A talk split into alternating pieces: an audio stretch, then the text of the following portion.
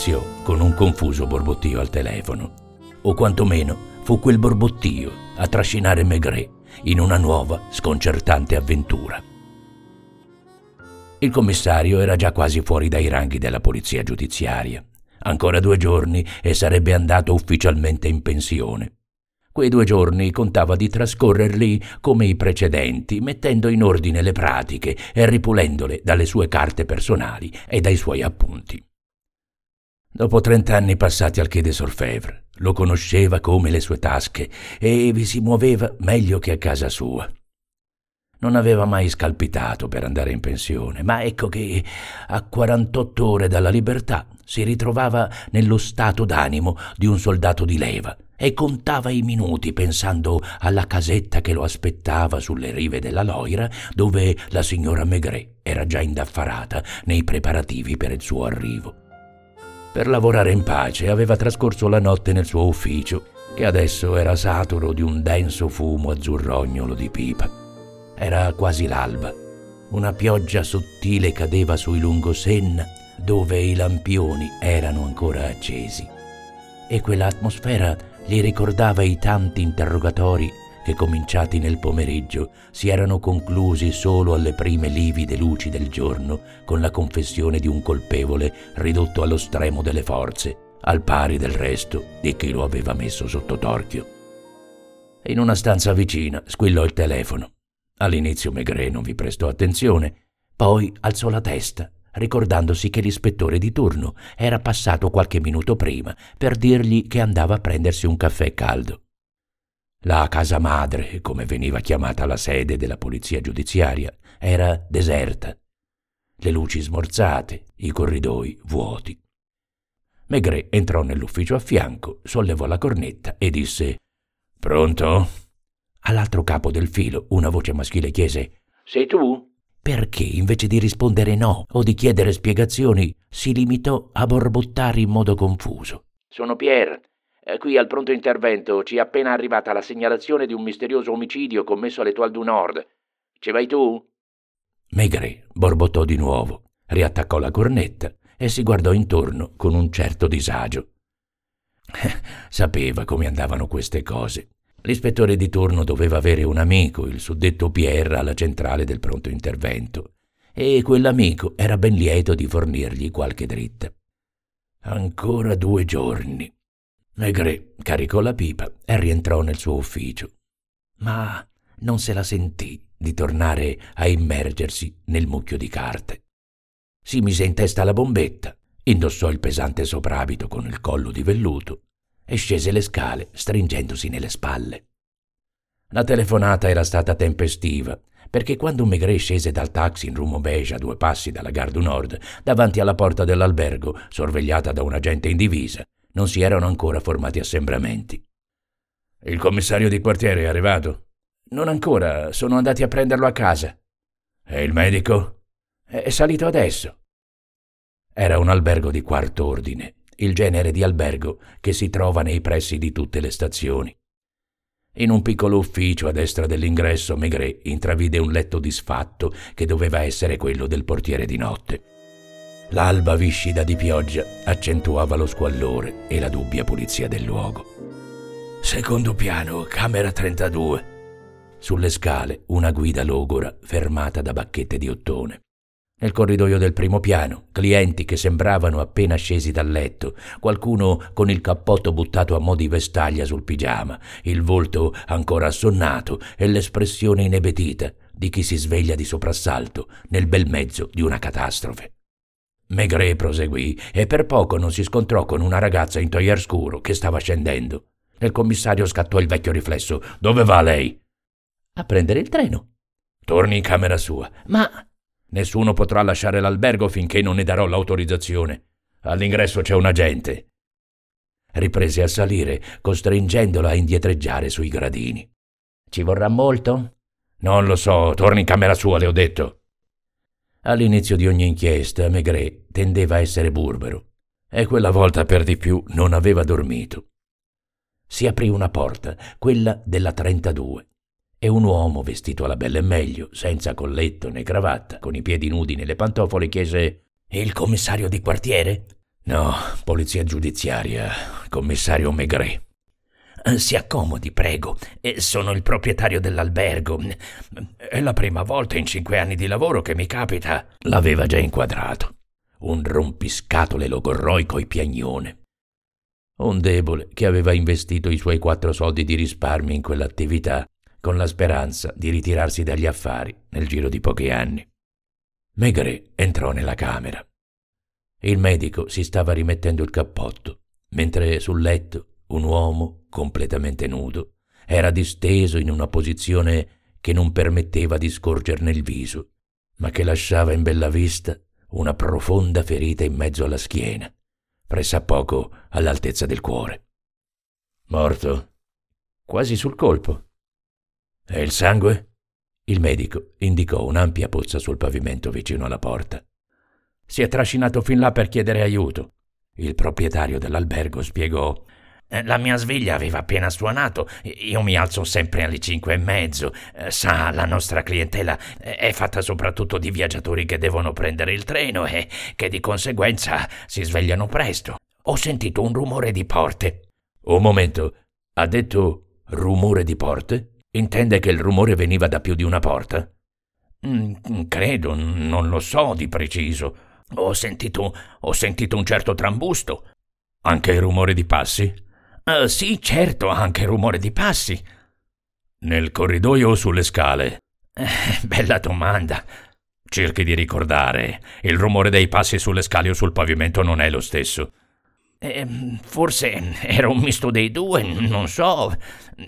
Più che altro mi ha colpito un grido, un grido strozzato che sembrava di un uomo. Mi stavo infilando i pantaloni, ho aperto la porta e... Scusi, dove dorme lei? Ah, in fondo al corridoio del primo piano, in una stanzetta che non posso dare ai clienti perché prende luce solo da un abbaino. Continui. Eh, beh, non c'è molto da aggiungere, sono accorso. Alcuni inquilini sbirciavano da dietro le porte socchiuse. La porta della 32 invece era spalancata e sulla soglia, disteso a terra, anzi, in ginocchio, c'era un uomo che perdeva molto sangue. Era nudo? Sono stato io a togliere il pigiama, intervenne il medico.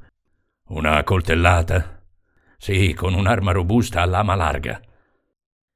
Finalmente arrivò il commissario di quartiere che corrugò la fronte accorgendosi di essere stato preceduto da Maigret. Maigret aveva una particolare avversione per le indagini negli alberghi e già si rammaricava di aver incautamente risposto a una telefonata non destinata a lui.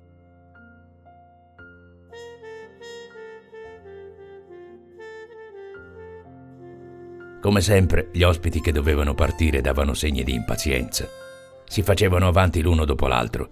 Scusi, signor commissario, ecco i miei documenti. Sono una persona rispettabile, piuttosto nota, Bézier. Ehm, devo essere a Bruxelles eh, a mezzogiorno. E il mio treno. A tutti il commissario si limitava a rispondere: Mi dispiace. Alcuni si mostravano contrariati. Certe donne si mettevano a piangere dopo aver tentato la carta della seduzione. Se mio marito viene a sapere che ho dormito in questo albergo. Abbia pazienza, signora. Alla fine, poiché c'era troppa gente a ingombrare i corridoi, Maigret fece la voce grossa, costringendoli tutti a rientrare nelle proprie camere e a chiudere le porte. Gli restava meno di un quarto d'ora per lavorare in pace. Di lì a poco sarebbero arrivati i tecnici della scientifica con il loro armamentario di macchine fotografiche e diavolerie varie. Poi sarebbe stata la volta del giudice istruttore, del sostituto procuratore e del medico legale. Tutto qui il bagaglio della vittima? Non aveva niente altro? Il proprietario dell'albergo, pallido in viso, fece segno di no. C'era solo una raffinata valigetta in un angolo della stanza. Maigret l'aprì e vi trovò qualche accessorio da toilette e dei cambi di biancheria. Appesi all'attaccapanno un vestito grigio ferro di ottimo taglio, un soprabito con la martingala e un cappello di feltro morbido con le iniziali GB. Nel portafoglio un biglietto da visita, Georges Bombard, Rue de Miromenil, 17, Parigi. Niente soldi però, né nel portafoglio né altrove, eccetto pochi spiccioli nelle tasche. Maigret, che aveva fatto girare il corpo, si trovò faccia a faccia con un uomo sui 45 anni, d'aspetto ben curato e con lineamenti delicati. Strano a dirsi, erano i capelli brizzolati a dargli, per contrasto, un'aria giovanile, oltre che distinta.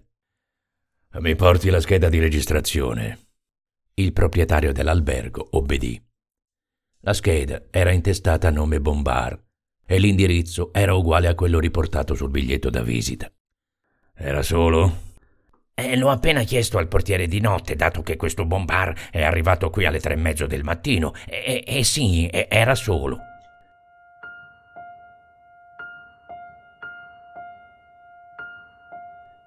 In quello stesso momento, Maigret, chinandosi, raccattò da terra una calza di seta semi nascosta dietro un piede del letto.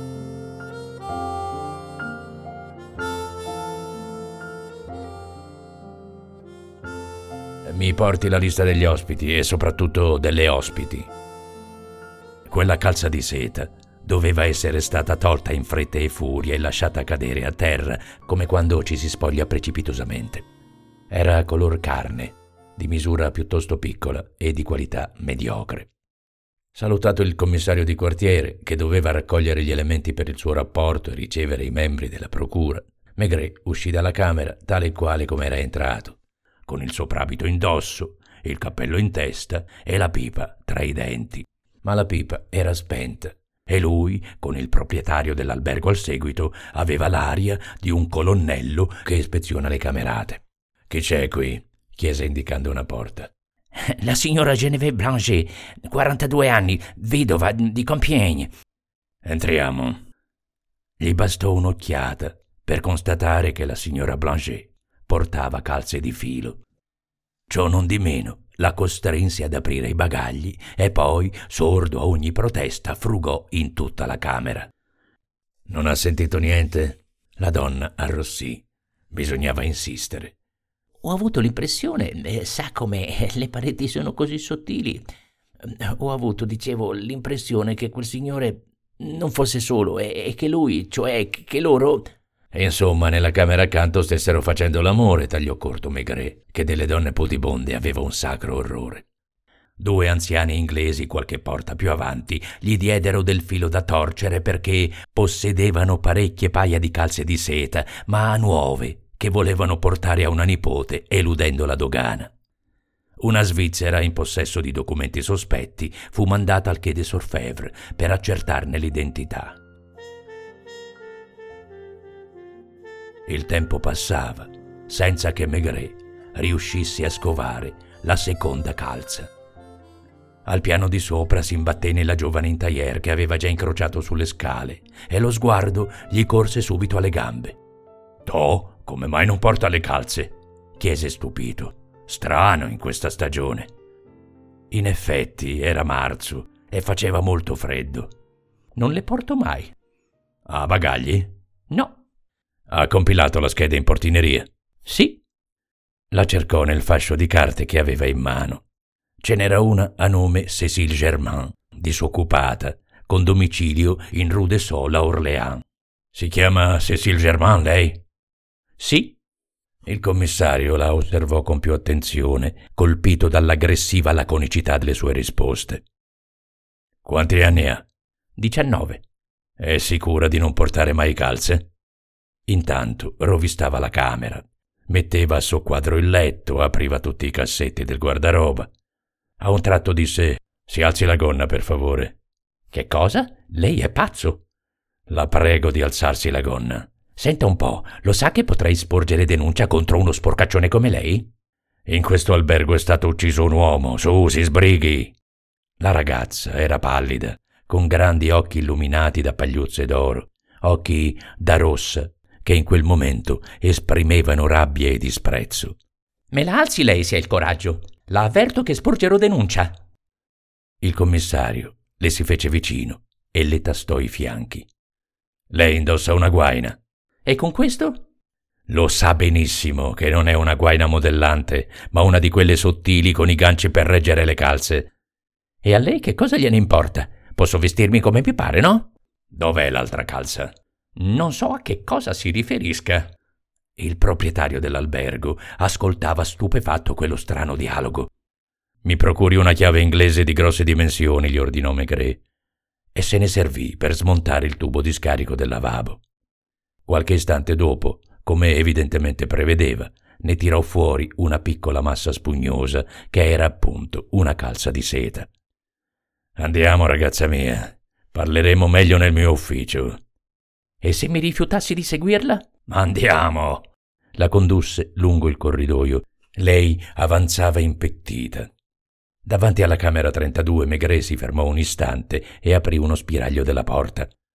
Io vado al che, annunciò al giudice istruttore che era appena arrivato. Credo di aver trovato qualcosa di interessante. In quel momento la sua prigioniera tentò di sfuggirgli con una mossa a sorpresa, ma il commissario fu altrettanto lesto ad afferrarle il braccio e allora lei con la mano libera cercò di graffiargli il viso. Su, stia buona! Mi lasci? Le ho detto di lasciarmi. Lei è un mascalzone. Ha cercato di farmi spogliare, mi ha alzato la gonna e siccome non le ho permesso di mettermi le mani addosso, ora vuole vendicarsi. Si aprirono alcune porte.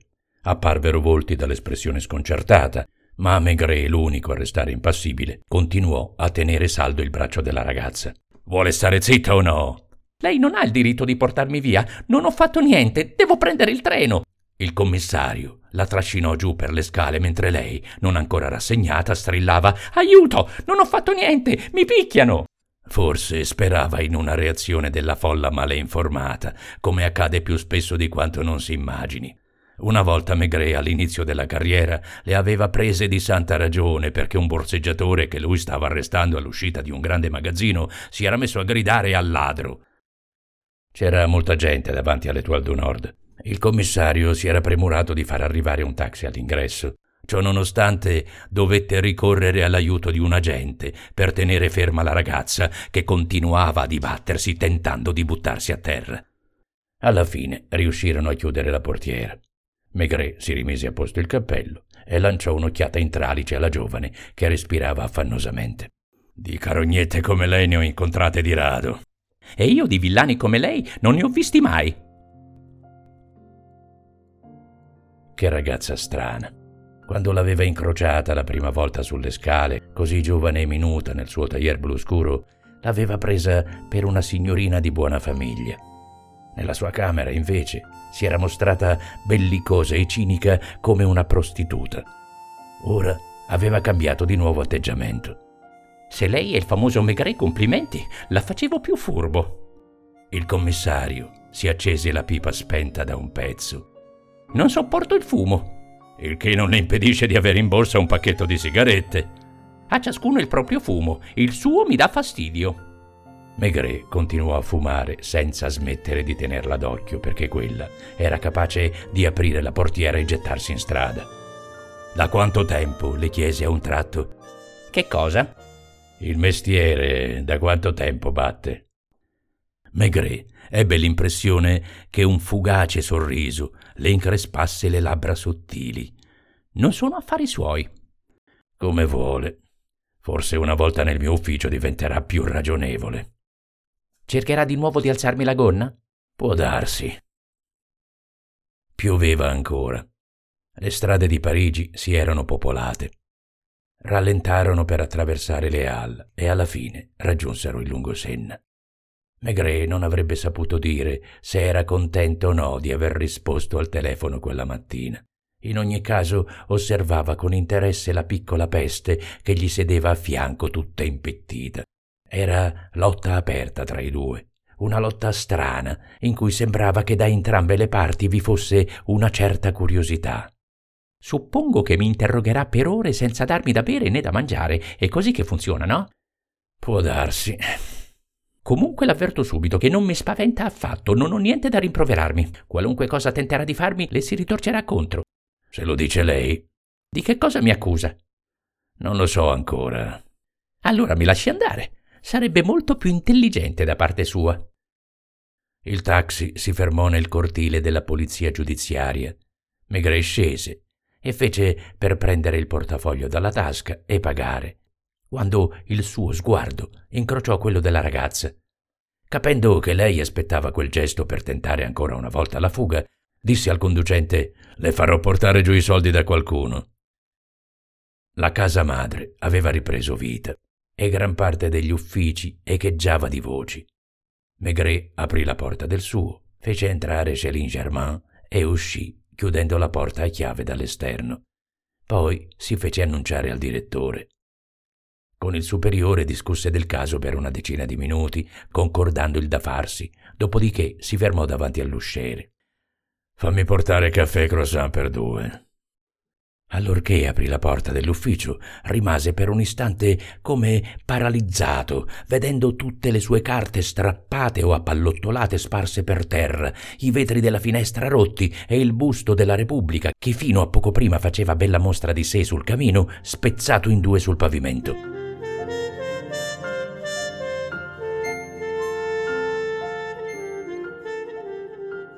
La ragazza se ne stava seduta sulla poltrona del commissario e lo guardava con aria di sfida. Gliel'avevo detto e l'avverto, non finisce qui.